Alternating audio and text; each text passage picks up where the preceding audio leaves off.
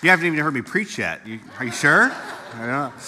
Well, it is good to be here. It's uh, people say it's good to see you. I'm like, hey, it's good to be seen. And so, welcome to you here in the West Auditorium, those worshiping in the East Auditorium, as well as online. Uh, and if you are newer with us, apparently so am I. So you're in good company. Uh, but wherever you're at, I'd invite you to turn in a Bible if you have one to Mark chapter nine. And um, you know, it's funny some of the weird insecurities that can creep in when I would say, stepping away from the day to day operations of really anything you're used to being a part of. Uh, first, you're faced with the uh, sobering fun fact that the world does revolve just fine without you, um, which is always a little humbling.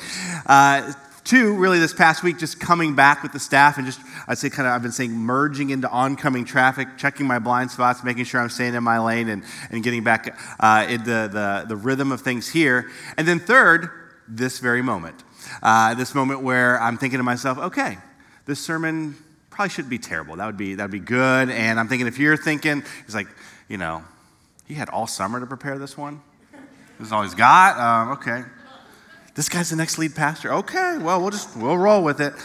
And, and really, as I was considering that in this topic that we have for today in this new series, this whole series on prayer, I was just you know, going to start from like a, that blinking cursor on that white screen. You're thinking, man, what in the world am I possibly going to say on the subject of prayer that if you've been around church for even a minute, you haven't already heard? You know, it's like, what am I going to say? Like, hey, you should pray. Because God, God hears your prayers. And it's like, man, I've been a Christian 20 years. No one's ever told me that. It's like, that's not going to happen.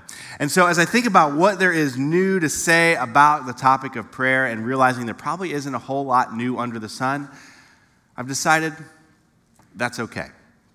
That's okay because there probably shouldn't be anything new necessarily. Uh, and maybe for newer church, it might be newer to you. But more so, in the words of the Apostle Paul, when it comes to truth, he so often said in his letters to churches, he said, Let me remind you he would say. Let me remind you of the gospel. Let me remind you of the truth that you, you already know and draw that out of you. And then from there, encourage you in that.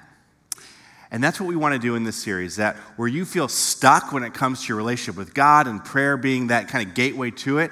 Uh, you're not nothing new under the sun, but more uh, a reminder of what is already true and to be an encouragement to you in that. And so, in an effort to, you could say right out of the gate, practice what we preach. Uh, I want to ask you to join me in prayer uh, regarding a text that I received yesterday afternoon from one of our former students. Uh, she's in the military, and she texted, Hey, Brian, I'm sure you have seen everything that is happening overseas right now. I was hoping that you could pray for my unit, my battalion, uh, who just had people leave, and my husband, who's also in the military. They are all deployed right now. I would really love it if you could have people pray for you or excuse me, pray for them to be safe. And so that's, that's us. We are the people that she's asking. Uh, to pray that they would be safe, to pray for their families also who have lost their Marines. Such a heavy time right now over here. We could definitely use some prayers. Thank you. And so, uh, may we together do that. I invite you to pray with me. Heavenly Father, as we've already identified in our time together, the idea of having the words um, and not having the words is the kind of situation where that makes perfect sense because we there aren't words that add up or make sense or know what to ask or how to say it or what to say. And that's okay because as we're learning already that prayer is not about the words that we say it's about who we're placing our trust in when we offer up whatever words we can muster up and so, Father, that's what we do. We lay this situation not with our words, but with our, uh, this expression of our trust in you, the sovereignty of who you are, the goodness of who you are, uh, the knowing of what you have that goes beyond our understanding. We are asking, God, for you to do um, un- unstoppable things uh, that we goes, I guess, beyond we could ask or imagine as we lift up um, our servicemen and our servicewomen to you and uh, everything going on on the other side of the planet right now. Father, for those families who have lost loved ones this past week, Father, we lay that at your feet, not knowing what to say, but trusting that you who knows, knows what to do. And so we ask, God, um, in faith, that you would. Um, that you would move mountains, that you would do things uh, that is beyond what we could even know to ask for. And in light of that, God, we also take Jesus at his word, at his teaching, that we also at the same time, we pray for our enemies. Uh, that whatever feelings, frustrations, anger that we have within God, we lay that at you and we recognize that something like the Apostle Paul, uh, who persecuted followers of you, and then something like scales fell from his eyes, and then he ends up, you know, leading the missionary efforts and starting the church. God, we, we would ask for miracle, for something like scales to fall from the eyes of others, God, that they, as created in your image, that wherever everyone is at relative to you, that you would use these experiences to draw them closer to you and the work that you want to do in situations, in lives, and in our world. We lay this before you in the name of Jesus. Amen. Amen.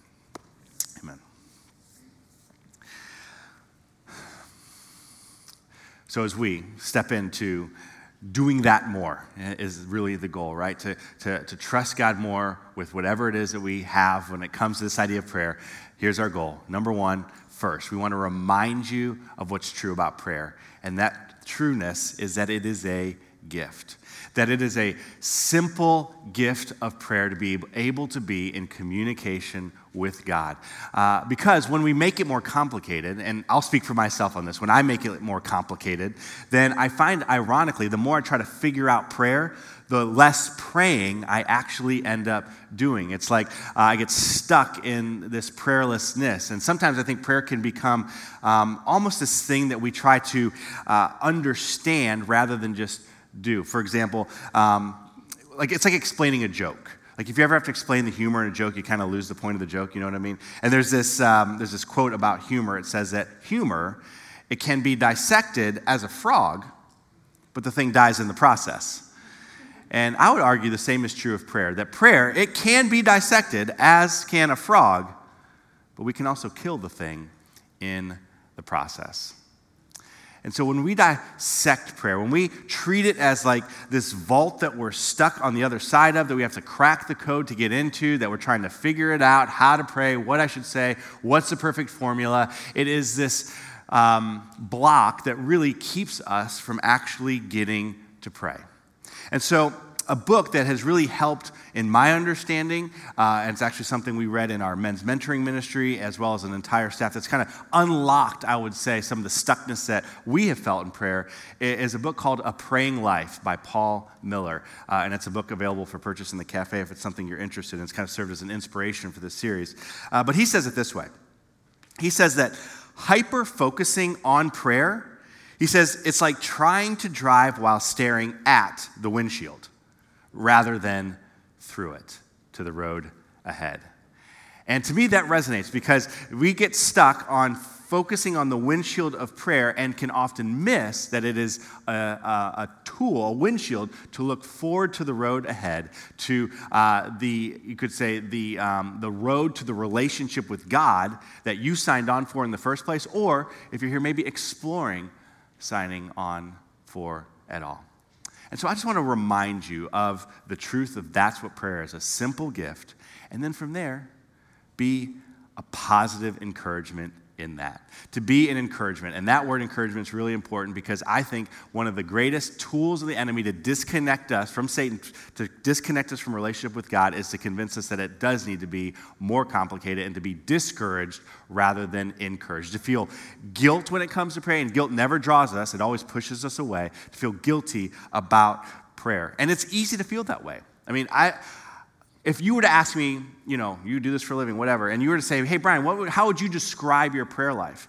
I don't feel like I'm ever going to say, like, yeah, I got this. I mean, that's just not the expression of the feeling that I have when it comes. It, I, I, feel like it's almost like carrying, like, when it comes to praying, I feel like it's like going to work with really bad allergies. And it's been a bad allergy year this year. It's like you have all the symptoms, like you feel like sluggish, you're blowing your nose, you're sniffling and you're snuffling and you're kind of gross and no one wants to be around you. Uh, and it's like you don't feel good, but you kind of just muddle along anyway. And I know it's a weird analogy, but for me, that's what I think prayer feels like. I don't necessarily ever feel like great about it, but I muddle along anyway. It's like I, I pray sometimes, but it's always like, do I really pray enough? Or, um, you know, I'll tell someone, hey, I'll keep you in my thoughts and prayers, which, if you're like me, sometimes that translates into the only thought I have was after the fact and how I forgot to pray for you, and so I feel guilty that I didn't keep you in my prayers. Uh, or if you actually start praying, it's like, okay, am I praying with enough faith or am I the right kind of faith? And am I even doing this right? And am I saying the right words? Like, did I make sure that I included enough these and thines and how great thou art? You know, like somehow in the back of my brain, like, does God speak 17th century King James Old English? Is that, is that what he wants to hear from me? I just, and then all that happens is like, I'm not sure, but I'm pretty sure that all adult ADD is something I might want to get checked out now which is triggered only by prayer and nothing else. And so, the last thing that we need, and frankly, that our Father in heaven wants from us, is to feel guilt and insecurity about prayer. I'm convinced it's one of Satan's greatest underhanded tactics to convince us it's something we can't do and block us from him. Because what God wants in his word, he says over and over, we could do tons of verses, is the exact opposite. But one quick example the writer of Hebrews, chapter 4, verse 16, he says, You can approach God's throne of grace with confidence. He's like, You can come to me with confidence. You can not feel guilty, but feel good about coming to me. I never grow tired of hearing from you. I want to hear from you. I want to hear your prayers. And so, may we, as a result, be reminded of the truth and encouraged in that truth to get unstuck and move forward and actually getting past the windshield and through the road ahead to a praying relationship with our God. And as I think about a passage that for me is arguably maybe my favorite interaction that Jesus has when it comes to this idea of faith and prayer and how all that works, it's in our passage today, Mark chapter 9, verses 14 through 29. It's this interaction of asking between a dad and Jesus. And so follow along with me, uh, starting in verse 14, Mark chapter 9. It says that when they came to the other disciples, uh, so this is Jesus, he had been off with Peter, James, John, they're coming back and they're hooking back up with the rest of the group. It says they saw a large crowd around them and the teachers of the law arguing with them. And as soon as all the people saw Jesus, they were overwhelmed with wonder and they ran to greet him. What are you arguing with them about? He asked. A man in the crowd answered, Teacher, I have brought you my son who is possessed by a spirit that has robbed him of speech. And whenever it seizes him, it throws him to the ground. He foams at the mouth, gnashes his teeth, and becomes rigid. I asked your disciples to drive out the spirit, but they could not.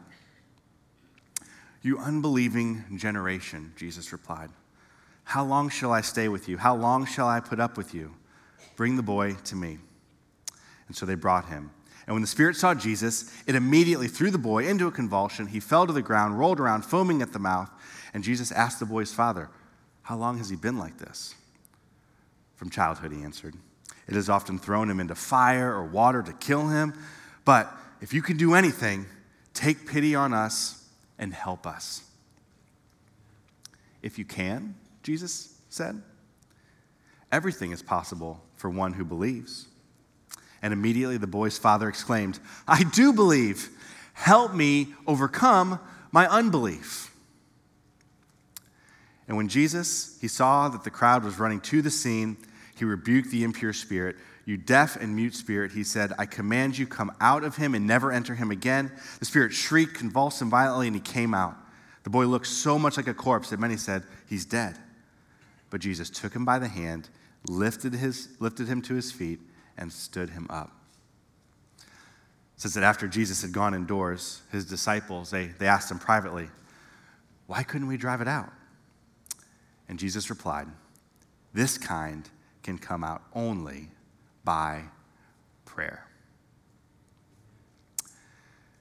And so, the verse I really want us to hone in on, to zero in on, if you're like a highlighter, a note taker, a circler, or whatever the case may be, uh, it's verse 24, where this dad exclaims, I do believe, but help me overcome my unbelief. The CEV translation says, I do have faith, please help me to have even more. And the message paraphrase, the back end of that verse says, Help me with my doubts. Because what we see is we see this father just in honest desperation, vulnerable, authentic. Uh, you know, almost you, you kind of read it and thinking, oh, maybe he's even honest to a fault. As you know, he's got God in the flesh in front of him, and he's kind of like, "Hey, God, you know, if you can." And it's almost like, ooh, you almost like want to help the guy out just a little bit. Maybe next time you might want to start off with, "Hey, Jesus, how great thou art." You know, hallowed be your name. Uh, you know, but he doesn't. The dad is just being honest to God, honest with himself, and he just says what is coming out of him, and he says, I do believe, but he's like, hey, I know my belief is far from perfect, and so help me with my unbelief. Essentially saying to Jesus, help me get unstuck.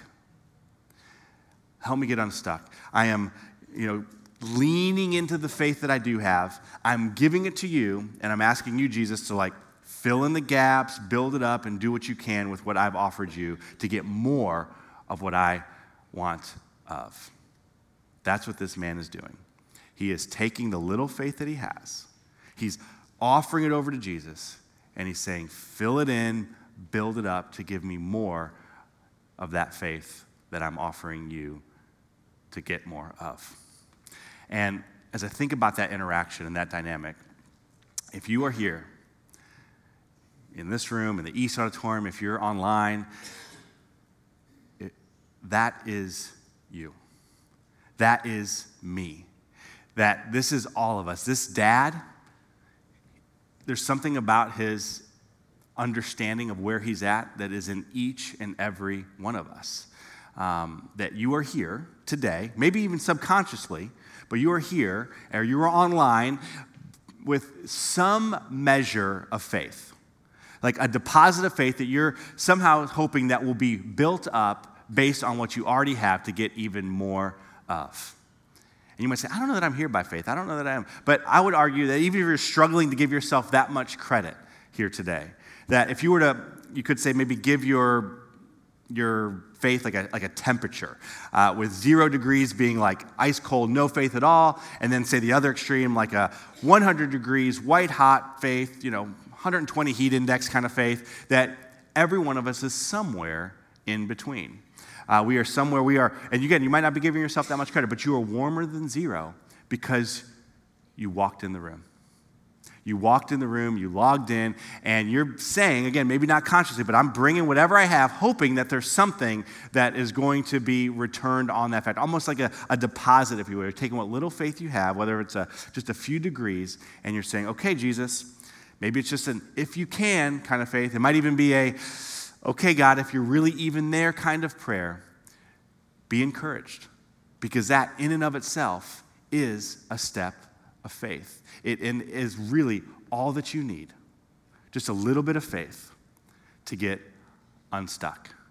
To get unstuck in your prayers, to get unstuck in that prayer that is a windshield that you got to get past in order to just step forward in your relationship with God. And so maybe that's you today. Maybe that's where you are at. Um, you have, uh, as Jesus called it, a, a, mustard seed of faith, which is like a crumb.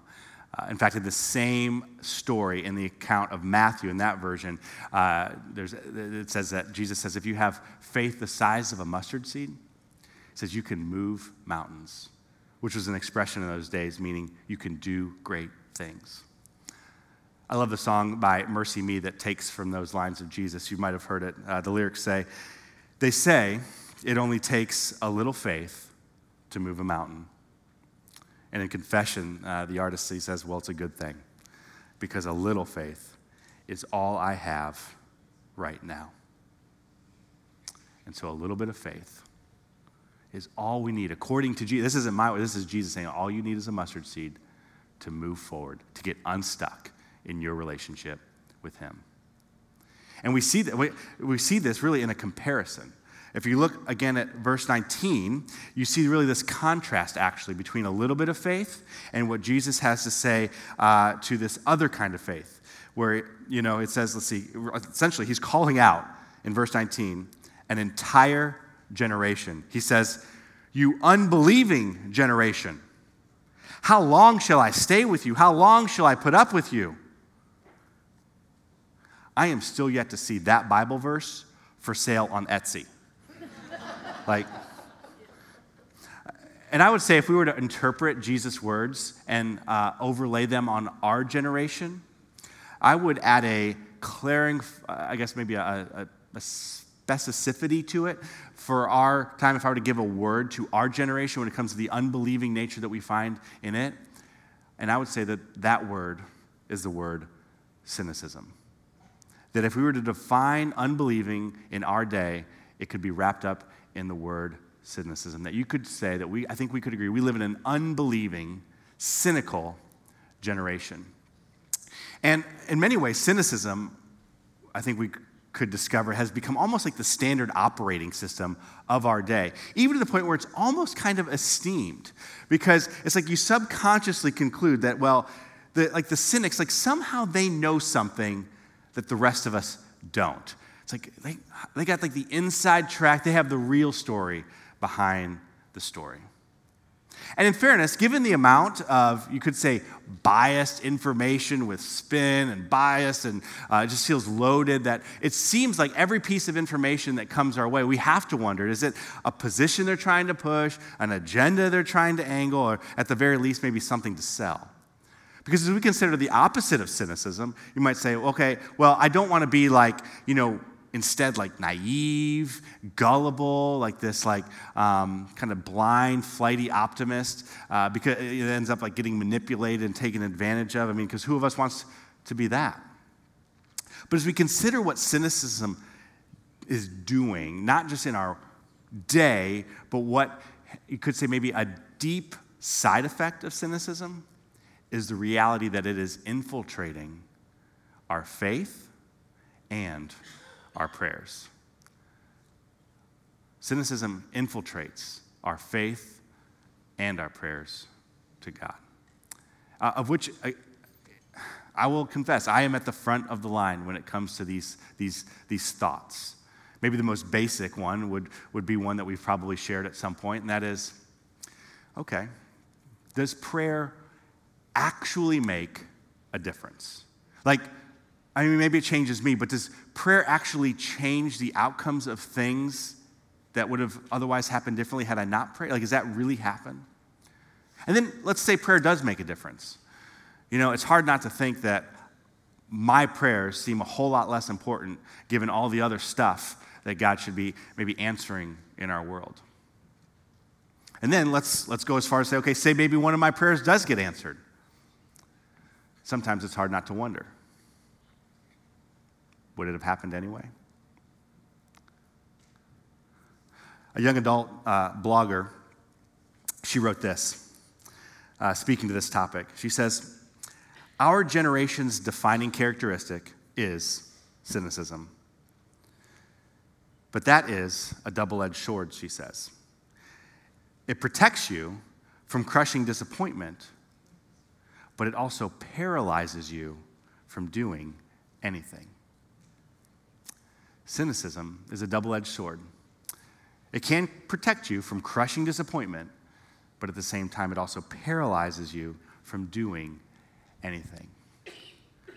And so, the question I have is these are only two choices?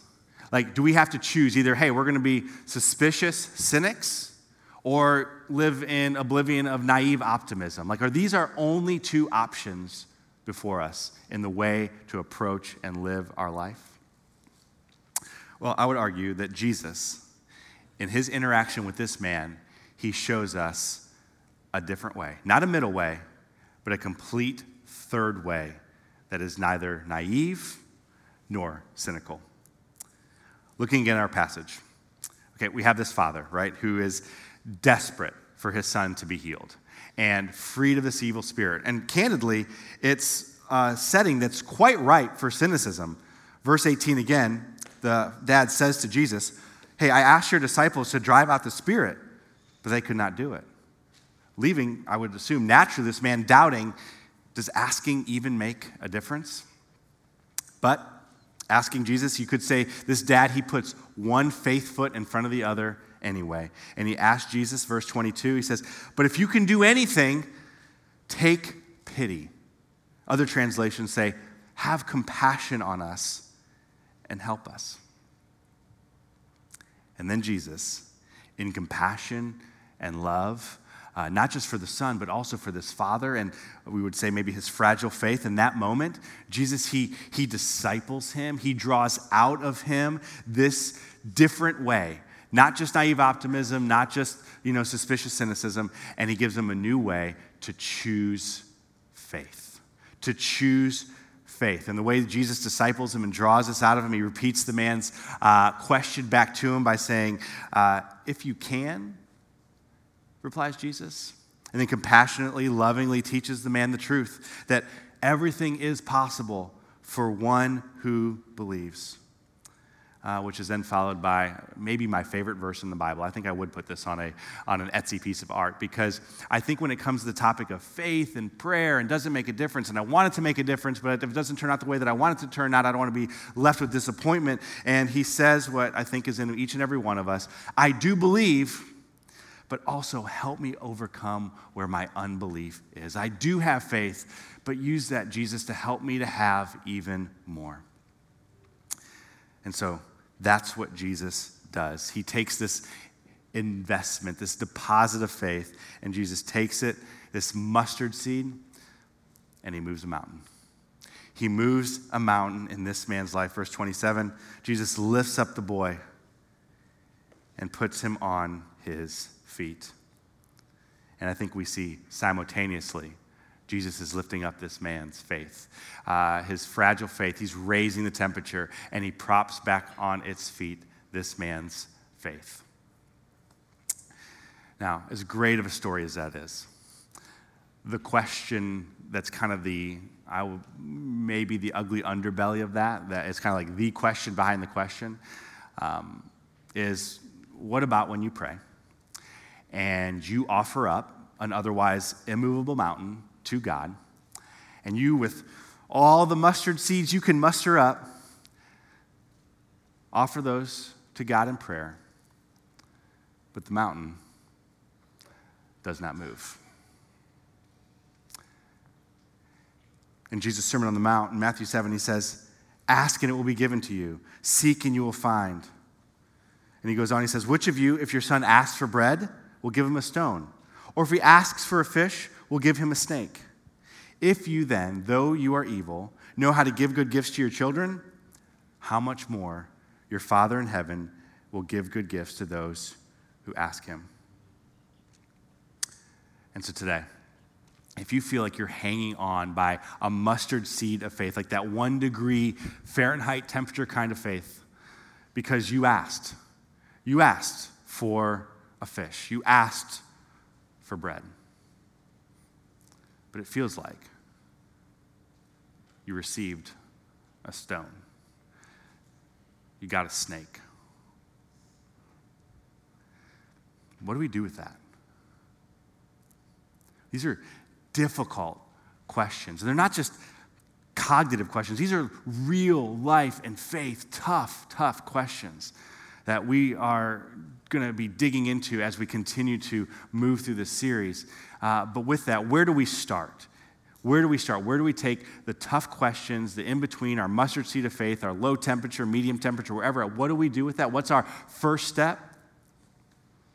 Well, according to Jesus, it's to take whatever it is we have, first step, one faith foot in front of the other, and pray. To get to praying.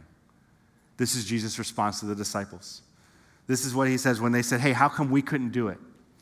Jesus ends this passage, ends this, this text by responding, This kind can only come out by prayer.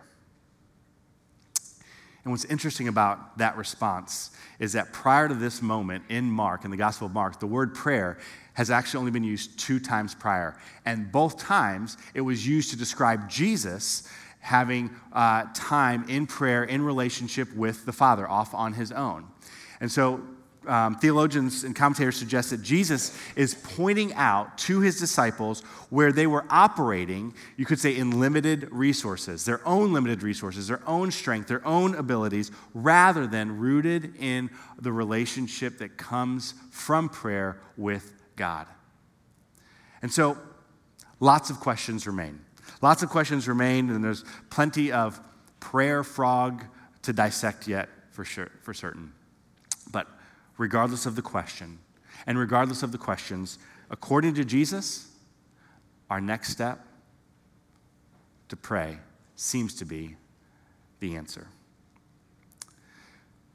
Theologian and uh, author Richard Foster, who's written, written volumes of books on prayer, uh, when forced to boil it down to how we can learn to pray, how we can get to praying, uh, to really do what this series is saying, to get unstuck, teach me to pray, Foster replies simply this We learn to pray by praying.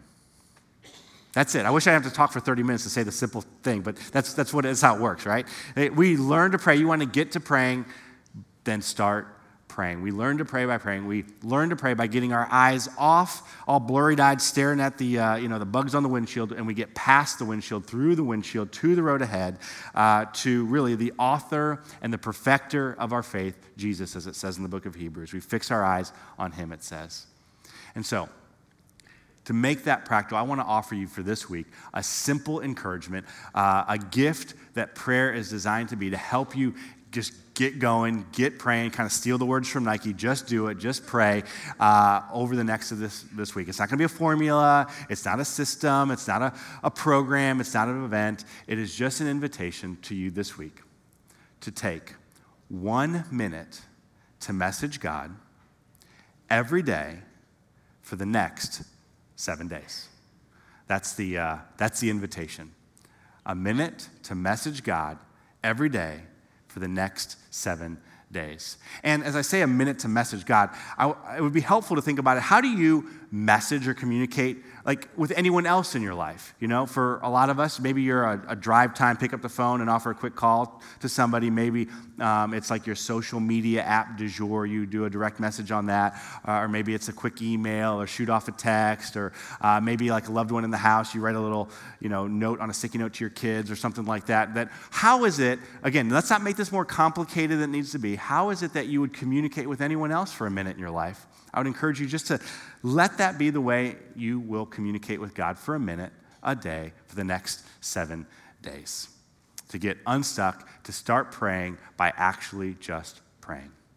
And so you might, for you, be like, you know, I, I, don't know how you text God, but you could get the like notes app and maybe you just message it off like it was a text, or maybe you're just you're scratching off something on a sticky note. Whatever the medium is, it doesn't matter. It's just how can you get it out? How can you get actually praying? And so to help you in that, uh, I love reminders. It's like, you know, how you put stuff by the door before you leave so you take it with you when you go.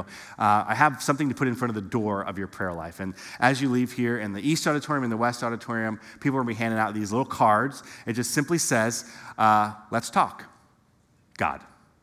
And let it just serve as a reminder, a prompt. Uh, for those online, there's like a digital version of that. And in fact, all of us can get the digital version of this uh, if you go to firstdecatur.org slash unstuck. And there's um, a little phone background here that uh, might be helpful for you because uh, they say, they, the experts, whoever they are, they say that we touch our phones on average 2,600 times a day. How crazy is that? So let's just say 1%, one out of every 100, that this actually catches your attention. Well, that's 26 minutes or moments with God in a day. That could really unlock some cool things. I put this on last night after the service, and it's been, honestly, it's been pretty cool. Using these little moments just to offer up prayers right then and there for whatever has my attention. And so I'd encourage you just get going. Again, I wish I hadn't talked for so long. Maybe you do too, to say the same simple thing, to just go and start praying to get started. And if you're anything like me, you love checking off something on the list before you even make your list. And so we're going to take care today, right here, right now for you. And so I would encourage you to grab in the East Auditorium, I think there's some slips of paper and some pens. In here, you might want to just grab like an offering envelope and you can write on the back. It's okay, you can do that. Uh, or maybe it's just your phone, the notes section, or maybe just in the quietness of your heart, like you would a phone call. You might want to keep it down. I don't know. But uh, we're just going to give you the next minute to just have a moment with God and just don't worry about what you're saying. Just be honest. I mean, it could be a, you know, hey, God, it's been a while. Um, you know, I, I want to believe that this makes a difference.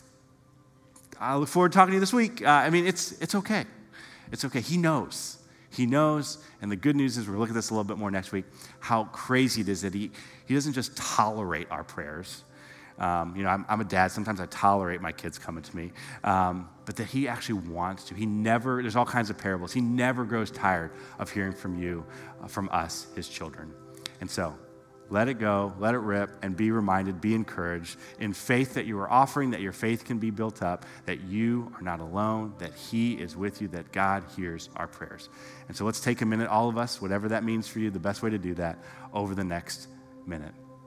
Thank you for teaching us to pray. Father, thank you for the gift of prayer. And now, Lord, we thank you that you hear our prayers.